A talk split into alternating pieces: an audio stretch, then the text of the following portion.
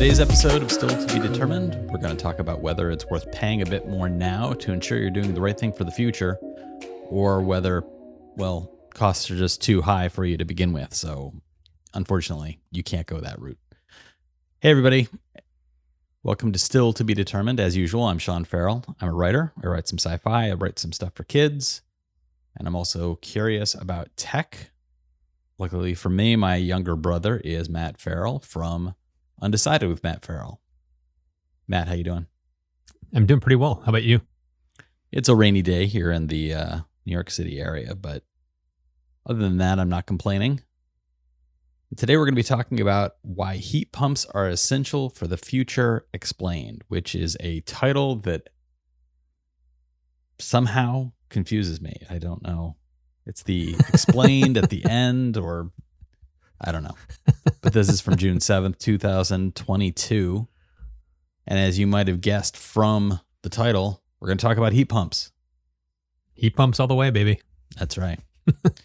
As I like to say, heat pump up the jam. That oh, Sean. I couldn't help it. Yeah. I couldn't help it. So, Try a little harder. yeah. to start us off, you're effectively taking you're it, this sounds to me like it's basically taking an approach of passive physics providing heating and cooling that it's just you're not Mhm. forcing anything into a system that isn't already there you're just moving what's in one place to another place and that's taking care of the work for you do i have it in a nutshell in a, in a, in a more nutshell, passive yes. more passive than a classic like a a gas powered heating system or a AC system which is going to be actively Well, the thing to keep in mind is a refrigerator is a heat pump. An air conditioner is a heat pump. It's just a one way heat pump. The heat pumps I'm talking about are like two way. So you can Okay. cool and you can heat a space. It's just which way you're pumping that heat. Where a refrigerator is only pumping the heat outside of the box to make Right. the inside super cold.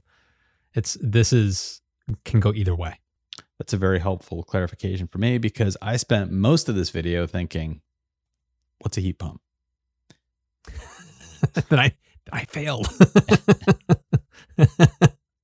just a few comments that were in the comment section on YouTube. One of them that stood out for me from Wayun6, who wrote about the video itself. You weren't lying when you were hyping up your animation team. Once again, however, you hired them to do the animations that are so good at making incredible visuals that they are easy to understand. I really do think they aid a lot in understanding these concepts for visual learners. Massive kudos to the overall fine level of detail. So, just wanted to give a shout out to you and your entire team for putting together a really well done visual video. well, some a lot of the visuals we didn't create. Mm-hmm. Some di- some we did, some we didn't. So it's like it kind of comes down to the places that we're sourcing them from. It's like there's a lot of good materials out there, and I also have a really good team that's good on creating them as well as finding them. Mhm. so yes, How many of those are made by the manufacturers of these systems that you're talking about? there's a fair number. It's like you'd be surprised. It's a lot of these heat pump companies are trying to convey this very complex idea. So a lot of these animations are from the companies that make that thing. Mhm. So yeah, And do you see a skewing in one direction or the other where are these manufacturers looking largely at homeowners or are they looking at corporate larger spaces? I imagine that this might be affected by scale in a very difficult way for larger spaces to incorporate this te- technology. It seems to me like this would be more on the scale of a home. So do they tend to be marketing themselves more directly to individual consumers like yourself? they market it in different ways. Mo- like most of the animations and the promo materials that we found that we could use in the video are geared towards consumers. And I, I think the reason that we see more of that is because most consumers don't completely understand what a heat pump is. Right. They may have heard, oh, heat pumps don't work. And it's just a meme that has gone on for the past 30 years. But things have changed over the past couple decades and the heat pumps are really good now, can go work in really cold temperatures, but yet there's still that pervasive belief of, eh, doesn't work. So these companies have to market to consumers to try to re-educate people to understand. No, you you, you really should consider this. What Where was it that talking didn't about- used to work? It was the the temperatures. So like I remember you and I. I remember there was a time where- I can't remember which house we were living in, but mom and dad had to get a new something done with the furnace, Mhm. and they were talking about how heat pumps don't work. Mhm. And they knew somebody that had a heat pump, and when it got super cold outside, it couldn't keep the house warm enough. So they were always too cold in the middle of winter. And that's that's the kind of thing that I'm talking about. It's that if it gets down to 20 degrees or 15 degrees outside, and I'm talking Fahrenheit, not Celsius, Mhm. you're talking about in 30 years ago, a heat pump might struggle. And so inside your house, it might be 65, but you want it to get to 70 or 72, and it can't quite get there. It's struggling to get you to the temperature that you want it to be at. Right. That's really not the case anymore. There are heat pumps. Heat pumps work all the way down to like negative 15 degrees or more, but they have to use more energy to create it. So that that in the video I talked about the COP of three to five, Mhm. where you're getting like 300% return on the amount of electricity you're putting it in. When the colder it gets, that COP drops. So it's like if you got down to that negative 15 degrees outside, you your COP might be one or Right. something like that. So it's not that they can't get you the temperature you want inside, but the efficiency drops. And what about the opposite? Are heat pumps have they just always been more efficient in warm weather as far as air conditioning is concerned? I mean, you mentioned that effectively ACs and refrigerators are heat pumps. So is this a thing where it was always seen as like, well, when hot weather they work great, but in cold weather they're a no-go? I mean, there is a there is a cap where they can't really keep up on the hot end of things, but you're talking incredibly high temperatures. So yes, in general, they tend to work better in hotter climates than they do in colder climates. Mhm. But again, that's not really the case anymore. So like in my house that I'm working on building, I'm going to be getting a geothermal system, and it's going to be rated to something like I can't remember what it is. It's negative 15 degrees Celsius and they gave me this entire like spreadsheet showing what the what the temperatures are, what the COP will end up being at those temperatures, and that I might want to get like uh, an additional resistive heater installed at like the most extreme temperatures if I want to make sure that I'm getting to the temperature I want. So they were talking about like, you know, when it gets super cold, it's going to keep your house warm, but it may not be the temperature you want it to be. So you might want to do this. But it also depends on how they're sizing the system. And I got different quotes from different geothermal companies. And one was saying you need to get a geothermal, uh, I mean, a, a, a, a additional heat heater for those two or three days a year where it gets crazy cold.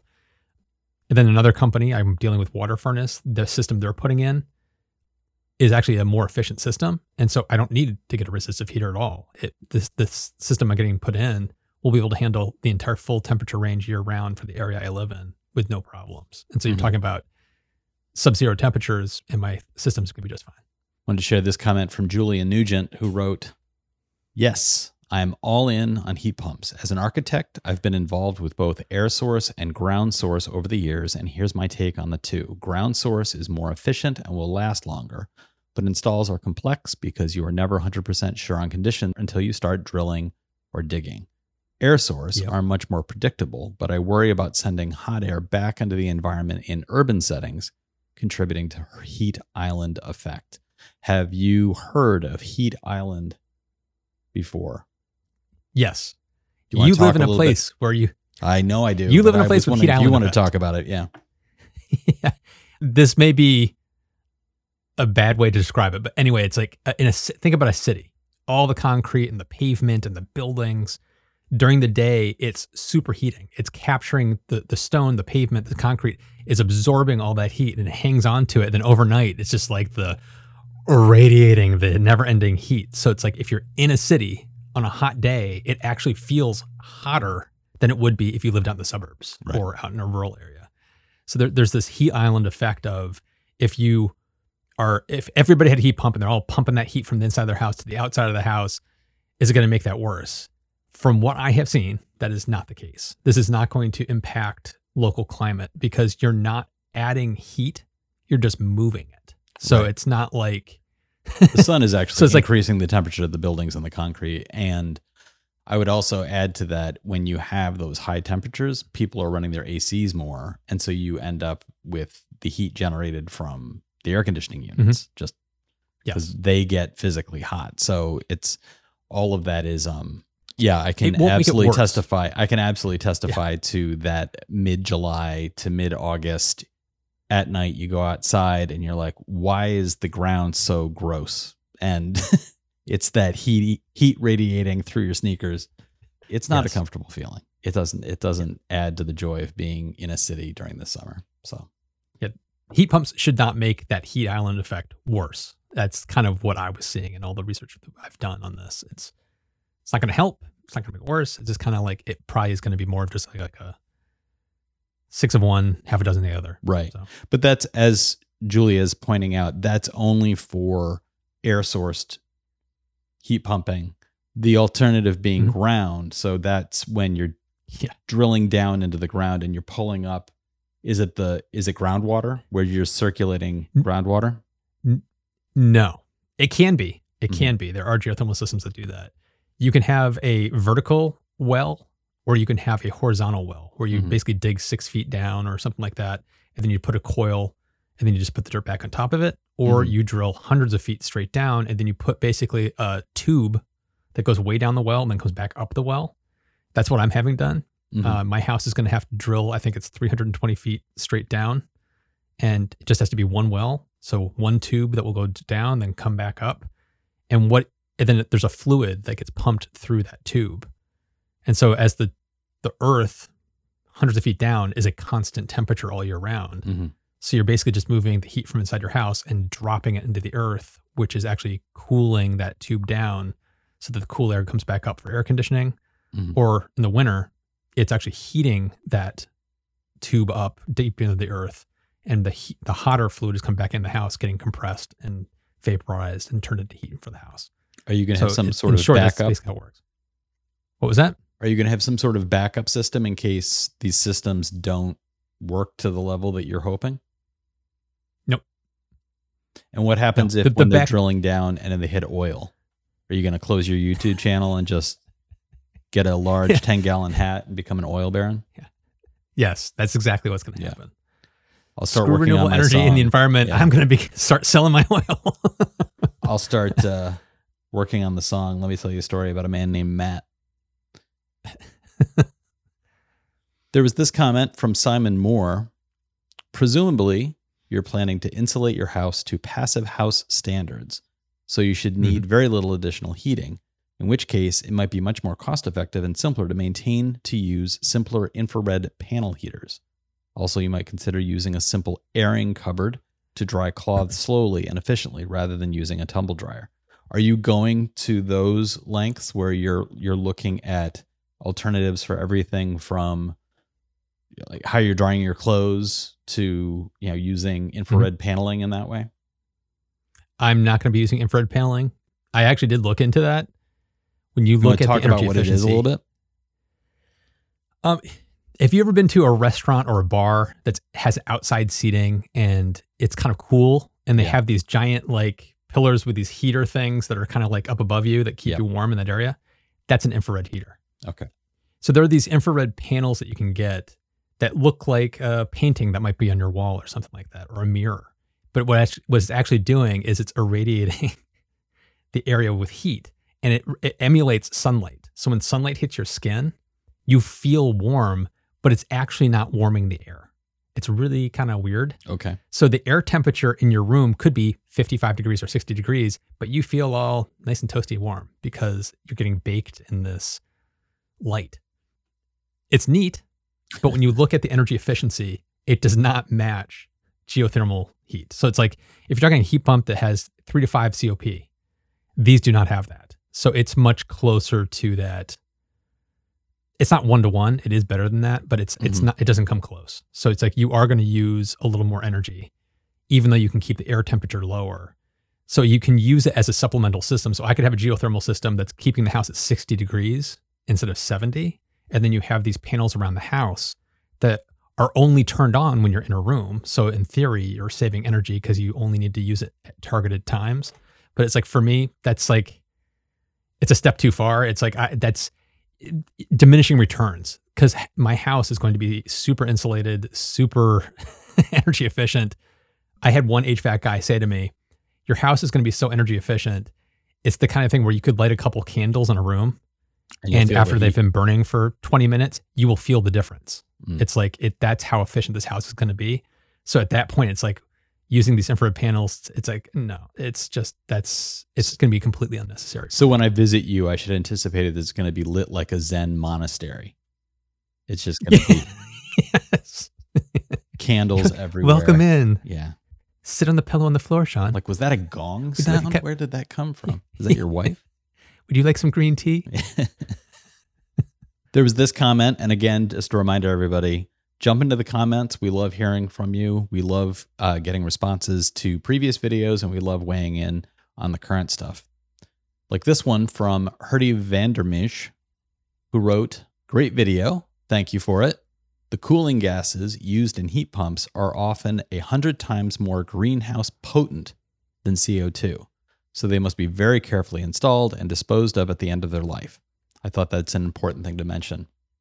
And I was wondering in your research do you have you seen the same thing as uh, that commenter has pointed out are these chemicals that are you know going to be more impactful in the environment and what is the long-term management around that Yes, they're right. In the video I talked about, I can't remember what the number is. It's like R123A or something. I can't remember the, the exact number of the fluid. mm-hmm. And several commenters pointed out that there's actually a different one now that's called R2 something. Um, I'm blanking on the number on that one d2 i believe it is but it's more efficient. Yeah, it's it's it's it's better at colder temperatures, but there's also differences in the chemical makeup of what it is uh, to make it a little more environmentally friendly. Mhm. But yes, these are. It's like you remember we used to have Freon. Yeah. Freon used to be in all the these different air conditioners, and it actually turned out to be a bad thing for like the ozone, and so we moved away from Freon. The same thing is happening with these different coolant mixtures that we have now, where we no longer really use Freon, but we use different things. So yeah, you do have to properly dispose of it. But when you're talking about it's a hundred times worse than CO2, it's also when it's probably disposed of, it's not an issue at all. So it's it's a controllable substance. There's proper regulations around it. We can we can manage this. It's not mm. something that we have to become overly concerned about as long as we're doing things the right way and have the proper guidance and requirements around all this kind of stuff.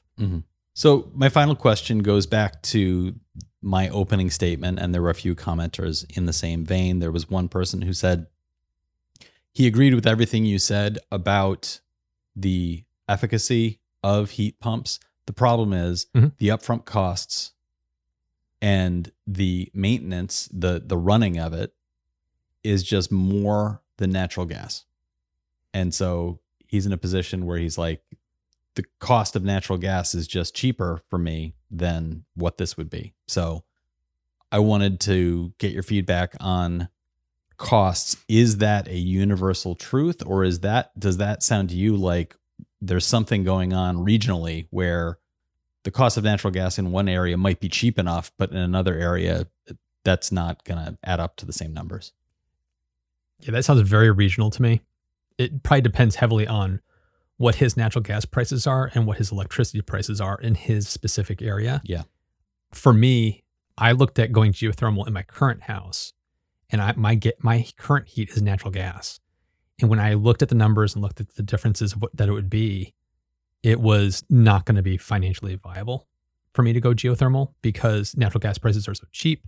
The cost of putting the system in, when you did like the over the next 15 20 years it's not going to be that huge of a difference. And so it's kind of like "Ee," it's not really worth that extra cost. Mhm.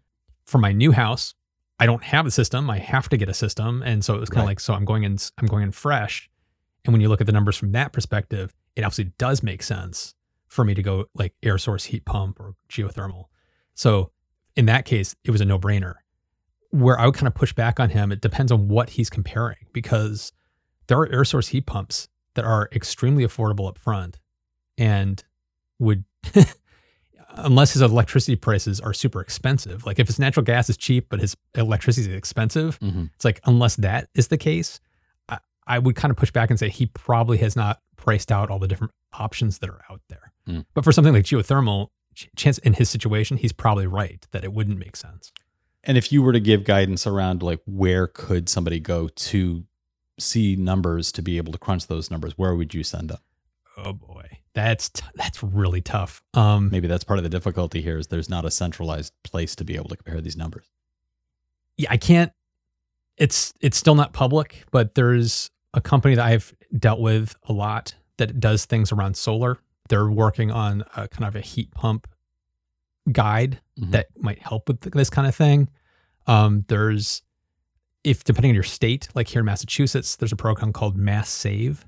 Mass Save has calculators and things that can help you figure out if it's going to be worth it for you and what the benefits are and what the costs are and if there's rebates and all that kind of stuff. So there might be something for your specific state and location that might have Mhm. guides, but it's going to be very regional. There really is no good, I've never found one, a good kind of like countrywide, hey, go here and just plug in your numbers and you'll get some interesting information. It's I haven't really seen one of those quite yet. That's unfortunate. Maybe that's a million dollar idea Yeah. that you and I should follow up on. Yes. So, listeners, let us know where do you land on this? Are you willing to pay more for the overall benefit up front, the way Matt is, because you're building a new home? Are you in a current home where the upfront costs are just too much to transfer over? What do you think about all of that? And what do you think could be done about that? Do you think this is a place where more governmental programs and rebates to incentivize transition would be worth it? Let us know in the comments or you can find the contact information in the podcast description. Don't forget, if you'd like to support the show, you can do that by simply reviewing us on Apple Podcasts, Google Podcasts, or wherever it was you found this podcast. And if you'd like to more directly support us, you can go to stilltbd.fm, click on the Become a Supporter button, and it allows you to throw coins at our heads. And we enjoy each and every bruise that we get. On YouTube, you can also click on the join button and become a member that way. All of that really does help support the show. Thank you so much for listening or watching if you're on YouTube, and we'll see you next time.